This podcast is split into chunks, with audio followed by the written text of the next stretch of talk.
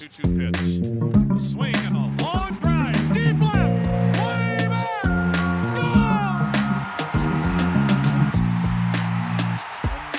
Gone. Welcome back to another Baseball America Top 10 Prospects podcast. I'm Kyle Glazer. We are here to break down the Cincinnati Reds system today. And to do that, we are joined by J.J. Cooper, fresh off of sending the 2024 Prospect Handbook to the printers. J.J., first and foremost, how you holding up? I'm tired, but it's a good tired. It's a happy tired. It's a tired that tells me that we're done and that the book is on the way to the printer. So how about you? Good. Glad it's done again. As our executive editor, you had kind of the heavier lift at the end. So just a pre-podcast warning, if JJ trips up on a few words or misspeaks once or twice, give him some grace period. He has not slept a ton in recent days. So, but we're glad to have it done. JJ, when we did this podcast last year, it's kind of funny. It's representative to me of how quickly things can change in 1 year. At this time last year, when we talked about the Reds and their farm system and their future, you looked at and said, they've got a really good young pitching group. You look at Hunter Greene and Nick Lodolo and Graham Ashcraft, but I don't really know what the position player outlook is. You know, that's kind of the question mark. Now it's completely flipped 1 year later. We saw a lot of their starting pitchers struggle with injuries last year and effectiveness. And on the other hand, this impressive crop of position player rookies came up and made an immediate impact. Elly De La Cruz obviously electrified the baseball world. Matt McLain had a fantastic rookie showing. Spencer Steer was one of the best rookies in the NL start to finish. We saw Christian Encarnacion-Strand come up. It was really just an impressive rookie showing. So I have to ask, what is the overall Reds organizational outlook now? They were in the playoff race there for a little bit. They tailed off at the end, but all of a sudden things seem to be looking up in Cincinnati. Way up, because now, as much as they did have pitching injuries last year, those were injuries for young pitchers who have shown that they can start. And so you have the makings of a young rotation that should be under team control for years to come.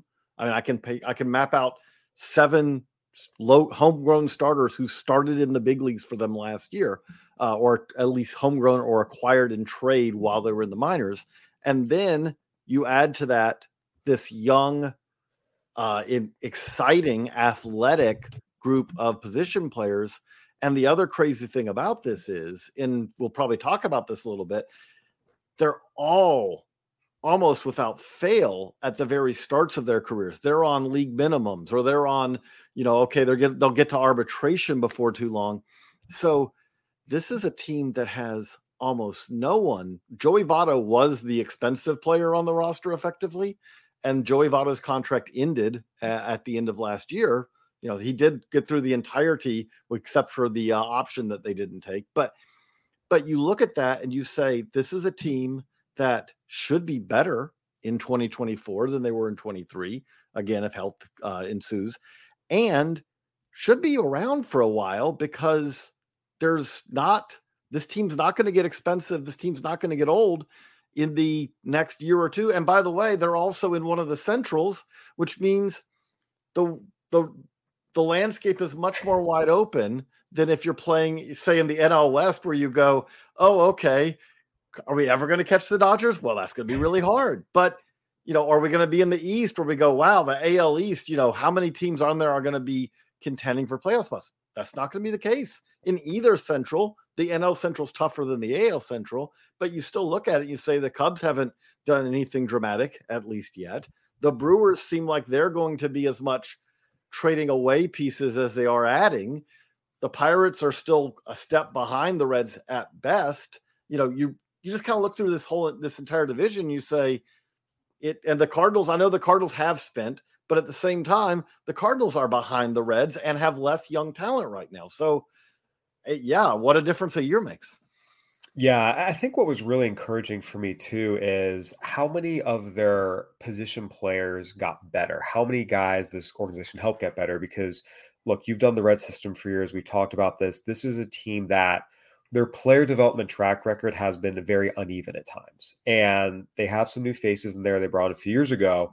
And the early returns have been really, really good. Because again, helping guys progress to the minors is obviously a good sign, but the point is to develop really good major leaguers. I'll start with Matt McLain.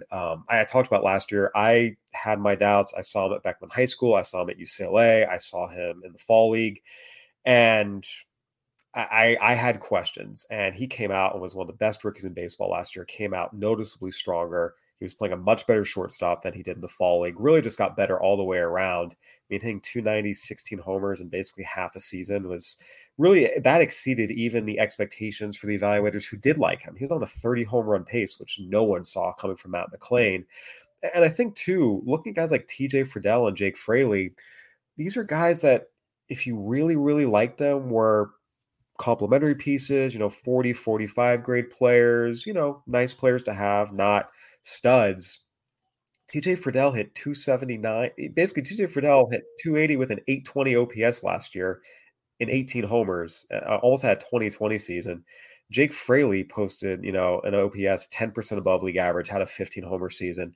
It's noticeable to me that the Reds are helping guys get better than people thought they might be. And I know the power numbers are inflated a little bit by Great American Ballpark, but even Spencer Steer has hit better than expected. Christian Encarnacion-Strand took a jump. All these guys are getting better, which tells me that there's something really clicking in their player development apparatus. And that's not even mentioning the fact that, again, some of this is physical development, but Elly De La Cruz went from being kind of, oh, it's nice, we got Elly De La Cruz in our signing class to Elly De La Cruz is the most exciting player in baseball in the span of roughly four and a half years. I mean, basically it was post-pandemic that Elly really kind of emerged on the scene. So yeah, that the other thing that stands out to me about that is that they have this young group that all came up. I mean, we could sit here and just list rookies from last year. It would take half the podcast. But the other part of this is it's not like they've hit on everything. No one hits on everything. They've had draft picks that you would like to have that Austin Hendrick pick over if you could, and things like that. But I don't want to diminish the level of difficulty. Before last year, the Reds were in sell mode for multiple years. And to their credit, they did have some guys who were valuable to sell. Luis Castillo is a prime guy to be trading. Like that's a key trade chip. Tyler Mahle was a good trade chip, but those are the types of players where we've seen time and time again, teams trade a player like that at the deadline. And then you look at it, the dust clears a couple of years later and you say, well, they got a guy who helped in their pen, or yeah, so-and-so they try, but it didn't work out very well. The Reds just kept hitting on those, talk about, it's been the major trades, adding a Spencer Steer, adding a Christian Encarnacion-Strand in the Tyler Mahle trade, adding a Brandon Williamson, who was a useful member of the rotation last year, guys like that. But it's also adding a Jake Fraley, who was kind of a throw, adding Will Benson for Justin Boyd, At the time seemed like a trade that kind of could just slide under the radar. And Will Benson was a very productive part-time outfielder for them last year. Yep. And that's one of those guys who they just figured out almost from day one that they had him, how to use him properly, how to get value out of him. Not something where it's like we sent him to the minors and we worked on him for 2 years to get him there. That was a trade from last spring that ended up impacting them and helping them this year. The key thing now, I do think, when we talk about this is we also do have, we talked about, the Williamsons and all that, but if Nick Lodolo can come back healthy, if Hunter Greene can be healthy, if Grant Ashcraft and Andrew Abbott can continue, even if they just continue doing, if Andrew Abbott just does what he did last year, thumbs up, sign up, and take that. And if they can do that, this team does have a chance to kind of be very interesting in 2024 and beyond. Yeah, they went 82-80 last year, only 2 games out of the last in a wild card spot. And as you mentioned, the NL Central is very, very, very winnable. And I think what's interesting about them is you can see places where if there's an improvement here or there, it's not hard to imagine them getting to that 88 win level, maybe even the 90 win level.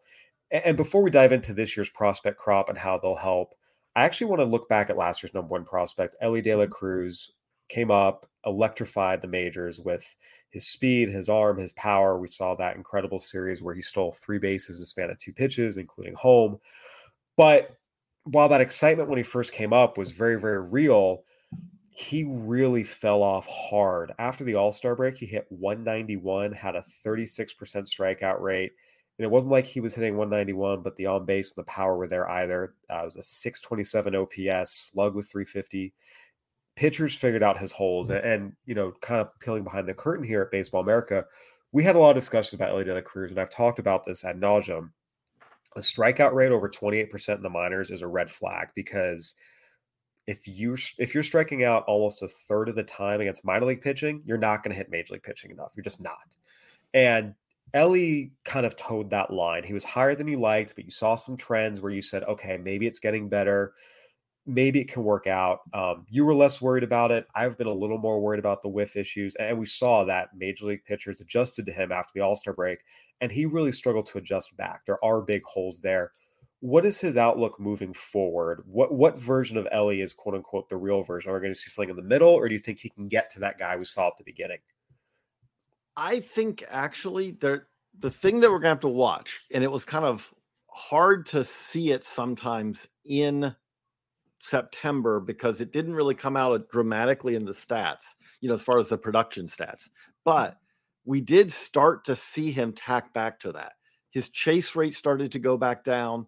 His contact rate went up, which are the key things that, and I am always been very high on Elly, yeah, but acknowledging, you know, I did a piece, I think before he came up, it's like, look, I agree with you completely, Kyle, that he's always a guy who's been on that cusp of this could be great, or this could be a guy who we look at and kind of come back to and say, like, I mean, to give a modern day example of it, to go back to when we talk about Bo Jackson. Bo Jackson was the most exciting player of the late 1980s. I don't think that there was a player in baseball, including Griffey, including anyone, who was more exciting than Bo Jackson. There was never a point at any point in any season where Bo Jackson was the best player in baseball or even close to it, because it was like you get the great and then you got a lot of strikeouts and all that. And Elly was on a pace, you know, bad Elly is on a pace to not even be close to what Bo Jackson was doing. But you always see this with Elly De La Cruz is like, okay, he may take some time to kind of get accustomed to a level. And we absolutely saw that. The league not just caught up, the major leagues not just caught up to Elly De La Cruz, but they were ahead of Elly De La Cruz. Yeah. Although he is so talented, so athletically gifted and all that, even in those moments, he would still have that game every now and then where it's like, oh, Elly just took over this game, and then tomorrow he might strike out 3 times. But I do think if you look at it, if you look at what we saw in September, and again, I tried to watch a lot of Elly because Elly's really fun to watch.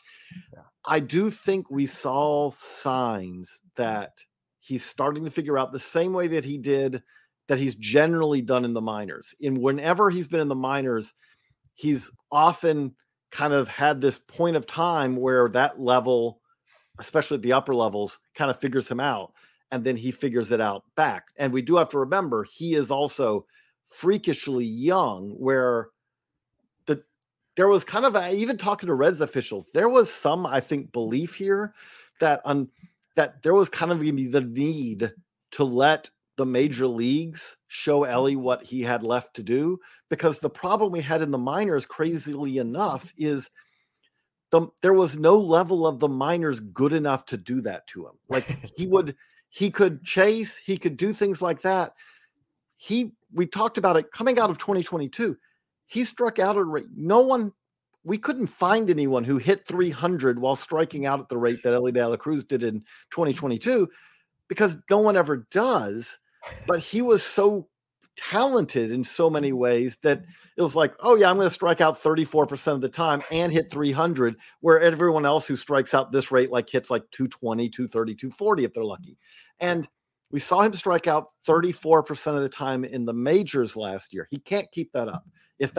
If we're talking 2 years from now and Elly De La Cruz is striking out at 32% of the time, 31% of the time, it's a bad sign. But I don't think it's crazy to think he's always going to be probably at the higher end of that, but it's not crazy to think that we could be talking a year from now and saying he got it from 33.7% down to 28, 29%. Now, if he can just get it to 26, 27%, we're not going to have any concern, not any real significant concerns about that, because that's got it into the range of, when you consider his power, his arm, his speed, all these aspects, you could have a very good player who still strikes out at a higher rate than most, still chases more than many, but does everything else. But he has to get it to that level. I was encouraged. I was not encouraged in August, but if you look at what he was doing in September and October, I do think we were seeing signs of that. But they also have to figure out with this. This is fascinating. Like, they signed Jeimer Candelario to a free agent deal. That was a really odd signing given the number of infielders they have, particularly corner guys. So if they had Candelario before, I'd have probably looked at it and said, well, he's a logical trade candidate because they have too many of these. Jonathan India, it would surprise me at this point. If Jonathan India is on this team when spring training begins, I'll be kind of a little bit surprised, just because I run out of ways. Even if you say we want to give Noelvi Marte some more time in the minors, even though he played solidly in September and looks like maybe he doesn't need a ton more time. Yeah. I struggle to put the jigsaw puzzle together. Even if you say that Spencer Steer's now an outfielder and not an infielder, you're still talking about Encarnacion-Strand, Matt McLain, Elly De La Cruz, Jeimer Candelario, Jonathan India, Noelvi Marte. Yeah. And again, Spencer Steer really has played as more infield than outfield so far. And that's just for 4 infield spots plus DH. Yeah. It's hard to see how all pieces together, but I do think with that, I would be interested to see if they can. I don't think Jonathan India is going to land a blockbuster return, but if they could get an outfielder in return, because I think that's where there's still some need there. And maybe that also gets filled from within, but there still is some need, as good as we just talked about with Fraley, with Friedl, with, Stuart Fairchild, with Will Benson. It'd be nice to have one more kind of thumper out there to go with everything else they have. Absolutely. Well, JJ, it's a good setup for the top 10 prospects in the organization. Again, a lot of guys that were on the top 10 list are now in the major leagues, which is the point of all this. I want to dive into the current year's top 10. We're going to take a quick break, and then we'll take a look at the Reds farm system. We're driven by the search for better. But when it comes to hiring, the best way to search for a candidate isn't to search at all. Don't search, match with Indeed. If you need to hire, you need Indeed. Indeed is your matching and hiring platform with over 350 million global monthly visitors, according to Indeed data, and a matching engine that helps you find quality candidates fast. Ditch the busy work. Use Indeed for scheduling, screening, and messaging so you can connect with candidates faster. And Indeed doesn't just help you hire faster. 93% of employers agree Indeed delivers the highest quality matches compared to other job sites, according to a recent Indeed survey. What I love about using Indeed is how it does a lot of that organizational work for me. I can sort through candidates. I can respond to them. I can schedule interviews all through Indeed. Leveraging over 140 million qualifications and preferences every day, Indeed's matching engine is constantly learning from your preferences. So the more you use Indeed, the better it gets. Join more than 3.5 million businesses, including Baseball America, that use Indeed to hire great talent fast. And listeners of the show will get a $75 sponsored job credit to get your jobs more visibility at Indeed.com/Baseball America. Just go to Indeed.com/Baseball America right now and support our show by saying that you heard about Indeed on this podcast. That's Indeed.com/Baseball America. Terms and conditions apply. Need to hire? You need Indeed. All right, Kyle Glazer back here with J.J. Cooper breaking down the Reds farm system entering 2024. J.J., we talked a lot about the crop of rookies that came up last year and made an immediate impact for the Reds. Noelvi Marte is the Reds' number one prospect for 2024. We saw him come up, as you mentioned, in September, hit really, really well. He was the top prospect they acquired from the Mariners in the deal for Luis Castillo at the 2022 trade deadline. What ultimately elevated Noelvi Marte to the number one prospect spot in this farm system, and how close was it, if it was close at all, with anyone else? The main thing that elevated him, would I be say, would be graduations, which is that we had Elly and we had McLain and we had Steer and we had Encarnacion-Strand and we had Brandon Williamson and we had like seven guys from last year's top 30 who've graduated. Noelvi is the one of that top tier, I would say, who didn't. So I think from that standpoint, the guy that you would say was in consideration for that one was Rhett Lowder, their first round pick from last year, but he's a pitcher versus Marte's a hitter, one. But two, as you noted, Marte played solidly in the big leagues at the end of last year. And so if you say we try to factor upside, ceiling, what they're going to roll and risk, and it's, I would say that Marte from that standpoint is relatively low risk as a prospect can go, from a standpoint of you have someone who has reached the majors, who showed, it was a short sample. Obviously he's still rookie eligible. So, you know that, but he didn't look overmatched. He finished the season on a hitting streak. He finished the season as kind of a guy who was in the lineup regularly for them. So I feel like that he goes into the 2024 season thinking, okay, I know that they signed Jeimer Candelario. I know they have Jonathan India. I know they have Spencer, but I plan on being a regular on this team. And it does make a whole lot of sense that he could.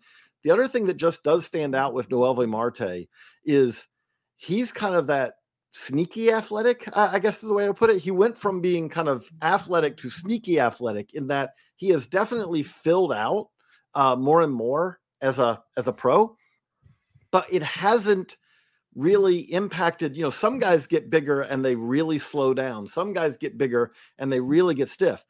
In Noelvi Marte's case, he still runs pretty well. He still, you may look at it and say, wow, he was a shortstop. Okay, he did outgrow. I would say he's outgrown shortstop realistically, but it's very plausible he's a third baseman. He has a cannon of an arm. Like, I think actually when we talk about, I don't think that they're going to do this with him, but when we talk about, hey, where are the outfitters in this team? It's not crazy to say if they need presented itself, that Noelvi Marte also wouldn't be a potentially profile type right fielder. He can run way better than you may think he can, and he's got a cannon of an arm. But again, he fits right now as a third baseman on a team that has about, even if you don't count Christian Encarnacion-Strand, who was a third baseman primarily coming up, seems to have a dozen of them. But that said, he's a guy who's right knocking on the door, goes into spring training with a legitimate shot at a regular job in that Reds lineup. Yeah, you talk about Noelvi Marte moving well. I noticed that even when I saw him in Modesto as, low A 19-year-old, he always moved well for a big guy. I think the thing with Noelvi Marte is, first and foremost, his talent is prodigious. You have to be blind not to see it. The power, he shows the ability to make contact. You mentioned he moves well for his size. He's, got an arm when he really gets behind it. The talent is there. There's no doubt about that. There's never been a doubt about that. Throughout his time in the Mariners system and even last year a little bit in the Red system, the issue is there were too many times he was not focused. He was not engaged. The effort level was not where you wanted to see it. And that would manifest in inconsistent levels of fitness and conditioning. It would manifest in him giving away outs on both sides of the ball. Again, when he was locked in and focused, he was a force on the field, but there were too many times when he wasn't. I saw it a lot throughout that first year in Modesto. And I really thought the microcosm of it was in the fall league last year in 2022. There was a 3-game stretch where you got the full Noelvi Marte experience. There was a game, just a regular season standings game in the AFL, and he's playing third base.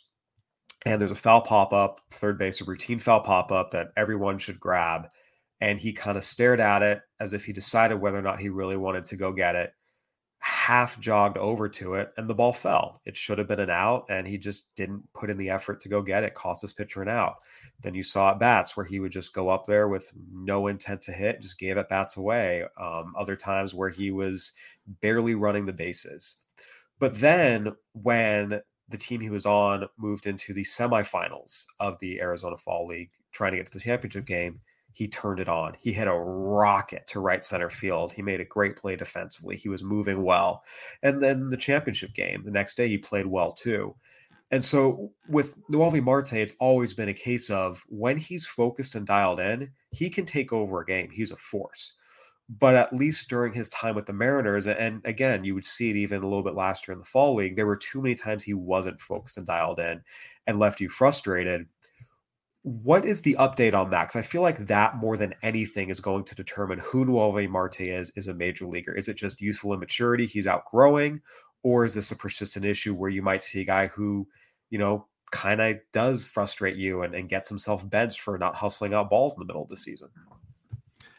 It got better as he climbed the ladder, which may be maturity, but also maybe like the good news, I guess, kind of on that is when Noelvi Marte's in the big leagues, which he was at the end of the year, it's a lot harder, especially if he's in the big leagues on a team that's battling for a playoff spot.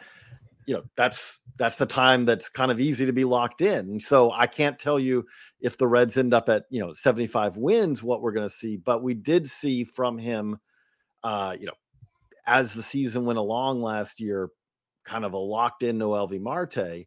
And I do kind of wonder, like with that, again, we are talking about 22. Right. Part of that is like, this is a thing that I always kind of find that's a struggle about the AFL, especially is the AFL is the level where, not that he's not had times like this in the regular season, minor leagues also, but that's where we do see guys who seem like that. You really do see, like McLain the year before is an example of this. Not that he wasn't running balls out or anything like that, but Matt McLain, you know, the year before, I remember just getting reports on, he looks completely and utterly toast out here. He just looks, yeah. He looked out, but I think that was more of a, you could see with McLain, it was tiredness. And I actually thought I was concerned about the skill level. I think Marte was more blatant effort. And right. I think too, but, yeah, well, I think it's interesting. I whenever I, you know, see this and hear this, I feel like there's two ways it can go. And I'm going to use two examples here. Kyle Tucker was a guy who would do this a lot in the minor leagues, and he got criticized for it. He got to the majors, hasn't been an issue. He's been more than fine. He's turned to a great player. The other side of it, you have Alex Verdugo, who this was a persistent issue, high school, minors, every level. And we've seen in the majors where he gets benched. He shows up late to meetings. He gets chewed out in clubhouses, just got traded. And today, and probably an interview that showed the least self-awareness of any player I can think of, was criticizing a known player's manager for not having his back when he was the one doing things that deserved to be benched and criticized for. So I feel like that's kind of the two ends of the spectrum, where both guys are in the major leagues. Their talent has gotten them there, but Kyle Tucker has been able to put that aside and become a star. Alex Verdugo has never gotten over it, and it has held him back.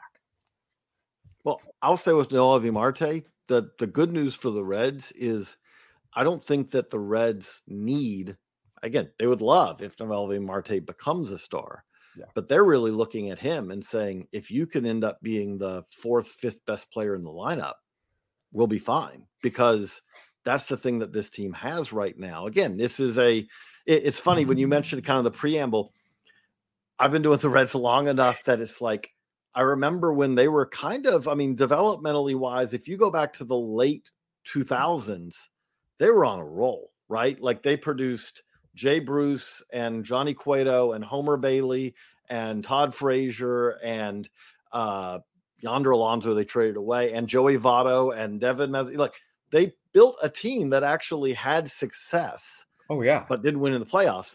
And then it went off a cliff, and now we're having them. Now the question is going to be, I think that success for this is measured by, going to the playoffs is nice, but really what Cincinnati Reds fans need is, I mean, winning a World Series, okay, it's been a long, long time. That would be utter success. But winning a series or two would be like, okay, great. We haven't done that. There are longtime Reds fans who are not, you know, they're not teenagers or anything, who are like, I don't remember one of those. So there, that is, you know, where, and again, but I do think Marte's a guy who, they need him to be a good a wingman. You know, they don't need him to be a star, but they do need him to be a good wingman to the Elly De La Cruzes and the guys like that. Yeah, and again, the talent is there, and you certainly can see that turning out that way and really being a beneficial development for the Reds, as well as just his own career. JJ, you mentioned Rhett Lowder, their first round pick, was the other player kind of in consideration for, you know, the #1 spot here. There's two pitchers here in the top five that are interesting for different reasons. Connor Phillips and Chase Petty, both acquired in trades. Connor Phillips was acquired in the trade with the Mariners that sent Jesse Winker and Eugenio Suarez to Seattle. Chase Petty was acquired for Sonny Gray from Minnesota. Both of these pitchers faced a lot of start relief questions. And Phillips in particular, there was a lot of, hey, it's a really good arm, he's probably a reliever. Petty, again, smaller guy, threw hard, a lot of sense he'd be a future reliever. Both of them have seen their starter probability tick up since joining the Reds organization. What do these two pitchers project to be now, and how do you kind of assess them? So Phillips is the funny part about this is Connor Phillips is the older pitcher who's pitched in the big leagues, who one would think that we'd be like, oh, well, we know more about what he's going to turn out to be, as opposed to Chase Petty, who's the high school pitcher who has really been on a pretty tight workload, concerns and all that. And you'd be like, okay, so he's the high variable one. And Connor Phillips is the one, like, you kind of know what he's going to be. And it's kind of, to me, a little bit flipped on that, because what we know of Chase Petty is what we saw coming out of high school and what he is now seems so different that it's kind of like, wait, were we talking about the same player? Because he was touching 100 in high school, and with a delivery that was like, I'm going to throw it either through the catcher or through the backstop, 20 feet over his head. And now he's much more of a kind of in control pitcher who keeps developing new pitches, really has good feel, kind of sits in the low to mid 90s most of the time. You don't really see 98, 99 out of his arm or anything like that, but you're like, he's a really pretty polished young pitcher who, if he can handle the workload, he has all kind of starter traits. Connor Phillips, if it all breaks right, he's really going to be a good starter. But then there's also, I can't get out of my head, like one of those starts. Now the Reds, let's just start with the Reds put a lot of guys, had to, I feel like, start a lot of guys last year who maybe in an ideal world they wouldn't be starting yet. I believe my count was there were a couple of openers in this, but I believe they had 17 pitchers make starts last year, because they hit a point, as if you're a Reds fan, but if you're not a Reds fan, you're listening to this, you may not know. They hit a point in July and August where it's like, okay, who's on the IL from our rotation? And the answer was pretty much everyone but Luke Weaver. And so there were points where it was like, if you were breathing and functional, and especially a guy who you were going to have to put on the 40-man anyway, or was already on the 40-man, you were coming up. And Connor Phillips had moments where he showed, okay, this is a guy who looks like he belongs. He also had a start while the Reds were still not out of it, where he did retire a batter, walk the bases loaded, and then, okay, Connor, it's time to exit stage right and hand this off to somebody, because we still saw, in that case, real wildness. He was really struggling with delivery, and we would see these in moments, and then we see other outings where he's like, okay, this guy's locked in. Yeah. And so I don't know yet, because the one thing that I think is kind of a key Reds organizational philosophy in recent years on the pitching side that's been very interesting to watch is they are a stuff first, feel second organization.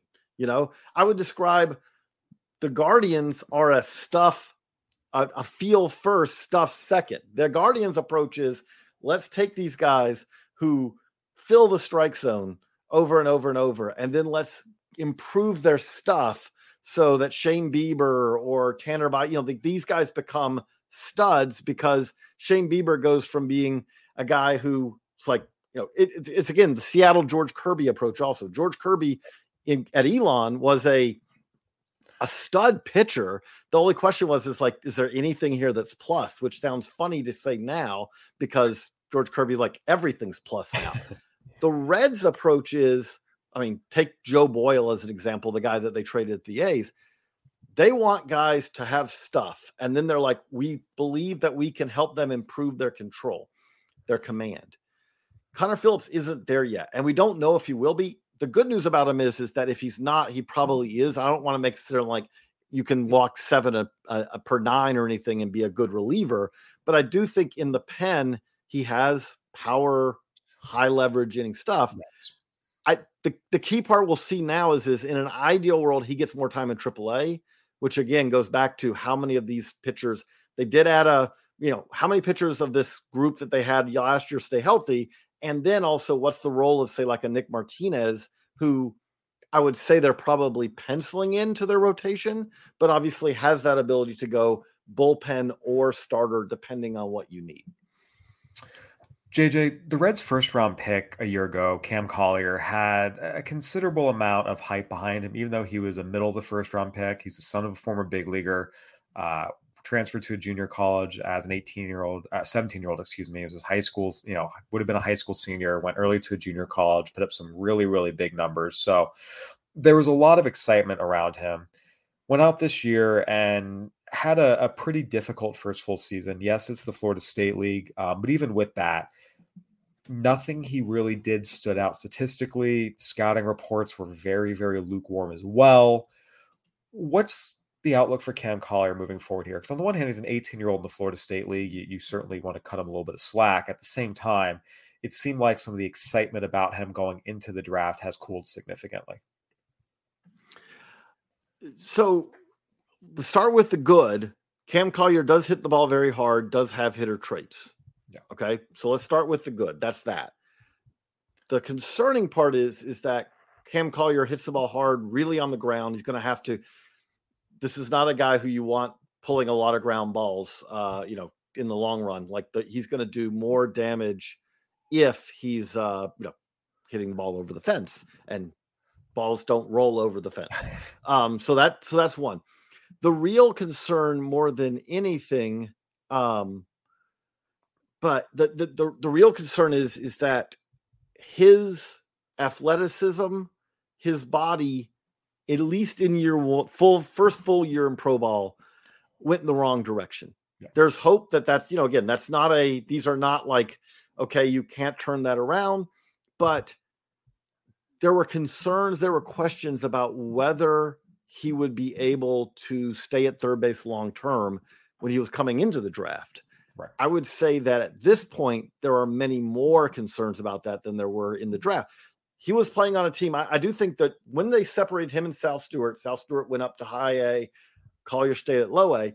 It did help both of them because instead of this job share at third base, they each got to play third base regularly. But that said, South Stewart's draft report was, guy's going to hit. I don't know if he's going to be able to play third base. And you talk to people who saw South Stewart and Cam Collier play third base on the same team, and the general consensus is, I don't know if South Stewart's going to be able to play third base, but I do know he's better than Cam Collier. So if Cam Collier can't play third base long-term, he's a first baseman. He does not move well enough. No one really projects him to be a right fielder or a left fielder or anything like that. And now you're talking about, okay, the bat better be really good. And that's where there are some current concerns because, again, he's very young. I mean, you don't want to – you want to caveat. He's still in the top 10 for a reason. But that said, if we're a year from now, if everything we're talking about now is still the same, then, again, he'll still be a 19, 20-year-old. It's not like he's done, but it does mean there were trend lines this past year that you want to see turned around into the other direction. And that's where – that's why he did absolutely kind of slide down the rankings as well, because again, this is still a good, not as good as it was last year, but still a very solid farm system. And, the reality of it is on a team filled with young, interesting players, there were a lot of nights that Cam Collier was probably the fifth or sixth most interesting player on his Daytona team, because that was a team full of really interesting guys. Yeah, like you said, still young. You don't want to bail, but you certainly want to see some things trend in a different direction than they did this year. JJ, just as we wrap up here, how many guys were in consideration for the top 10 that didn't make the cut? And just overall, how would you assess the depth of the system? Because, again, you want to have studs at the top, but it's also nice to have, having more good players is better than not. This is still, I would say that where this system is different from last year is having an Elly De La Cruz at the top really helps any system. Yeah. They don't have an Elly De La Cruz at the top. They don't have that prospect. You're like, I don't know if he's number one, number two, number three, number four, number five, but he's not 10 in baseball, as far as the prospect. What they don't have is that. But at the same time, to their credit, they have one of the key things I think they've done is their international program, their international scouting and development. Yes, it's produced Elly De La Cruz. Let's start there, and Alexis, Diaz. Like let's start with thumbs up. Like that by itself, you'd be like, if you didn't do anything else this year, we're really happy with that. But you look at that Daytona team, you look at their ACL team, there are a number of interesting hitters who play premium defensive positions who've got a chance to be, regulars if it all breaks right, or guys who at least have a chance to be solid, useful role players at least. And then you break in. Ty Floyd was a very solid pitcher for LSU on the national champs last year, was a premium pick, and he's not in their top 10. A lot of systems I'd be like going, okay, that's an easy 5. This is where I think this is the key thing that I'm looking forward to looking ahead to what we're going to see this year. We think that the Reds are going to be competitive in the NL Central. As we also, if you're a Reds fan, you well know, they got the second pick. They won the lottery. It's not going to be a great draft, but they got the second pick. They know, even though they won 82 games last year, they know that they will be receiving the ability to restock the farm system significantly, which, by the way, follows after the other thing about that draft. Rhett Lowder, Ty Floyd, they got two, what I would say is as college pitchers can go, two relatively safe. Okay, put them on the board. They're pitchers. If they stay healthy, it's kind of hard to imagine that a Rhett Lowder, that a Ty Floyd doesn't help them down the road in some way. And then that still allowed them, because they had 4 picks. They also had the competitive balance picks and all. So they have 4 picks in the top 105. It gave them the money to then say, you know what, we've got a Stammis Tafura, an interesting young shortstop.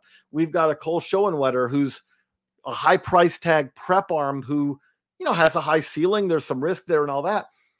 They were able to go out and get the best defensive catcher that we've seen in the draft, maybe in a couple of years. We don't know if he's going to hit, but they were able to spread it out. Connor Burns there. Connor Burns, who 80 grade defense. It's a question if the hit's a 20, 30 or 40, but the defense is special.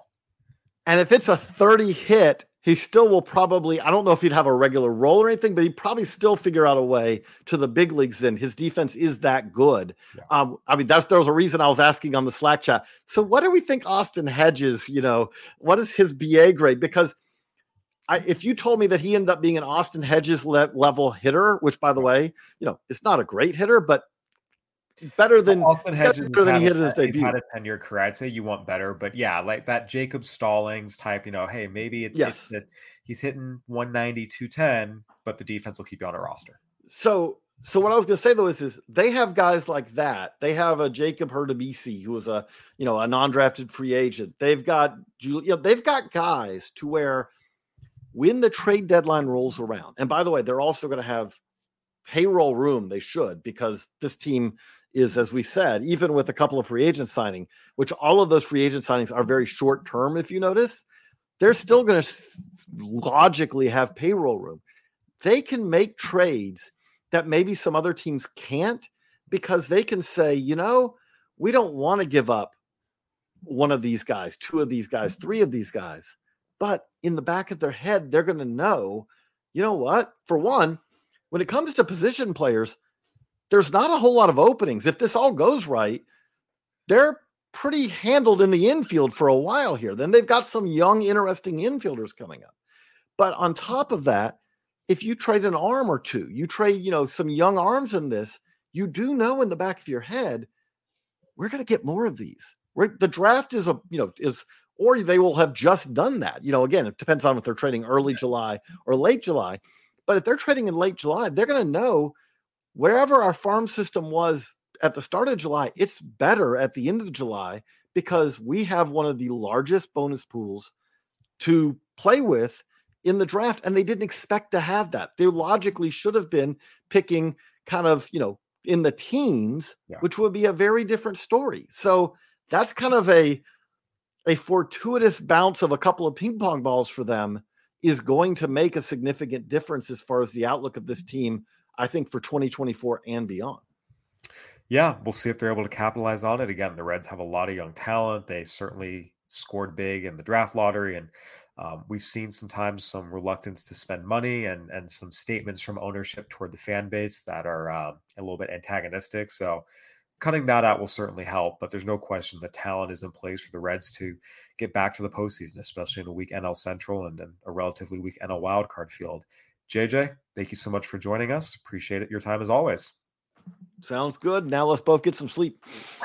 That is definitely for sure. All right, everyone. Well, thank you again for listening to another episode of the Baseball America Top 10 Prospects podcast. Go ahead and give us a review on Stitcher, Spotify, Apple Podcasts, wherever you're listening. We would love to hear from you. For JJ Cooper, I'm Kyle Glazer. Thanks for listening. Have a good one.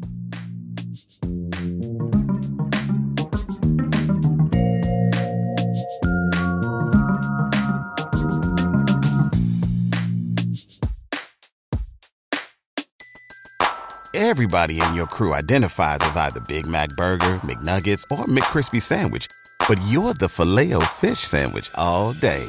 That crispy fish, that savory tartar sauce, that melty cheese, that pillowy bun. Yeah, you get it. Every time. And if you love the Filet-O-Fish, right now you can catch two of the classics you love for just $6. Limited time only. Price and participation may vary. Cannot be combined with any other offer. Single item at regular price. Ba-da-ba-ba-ba.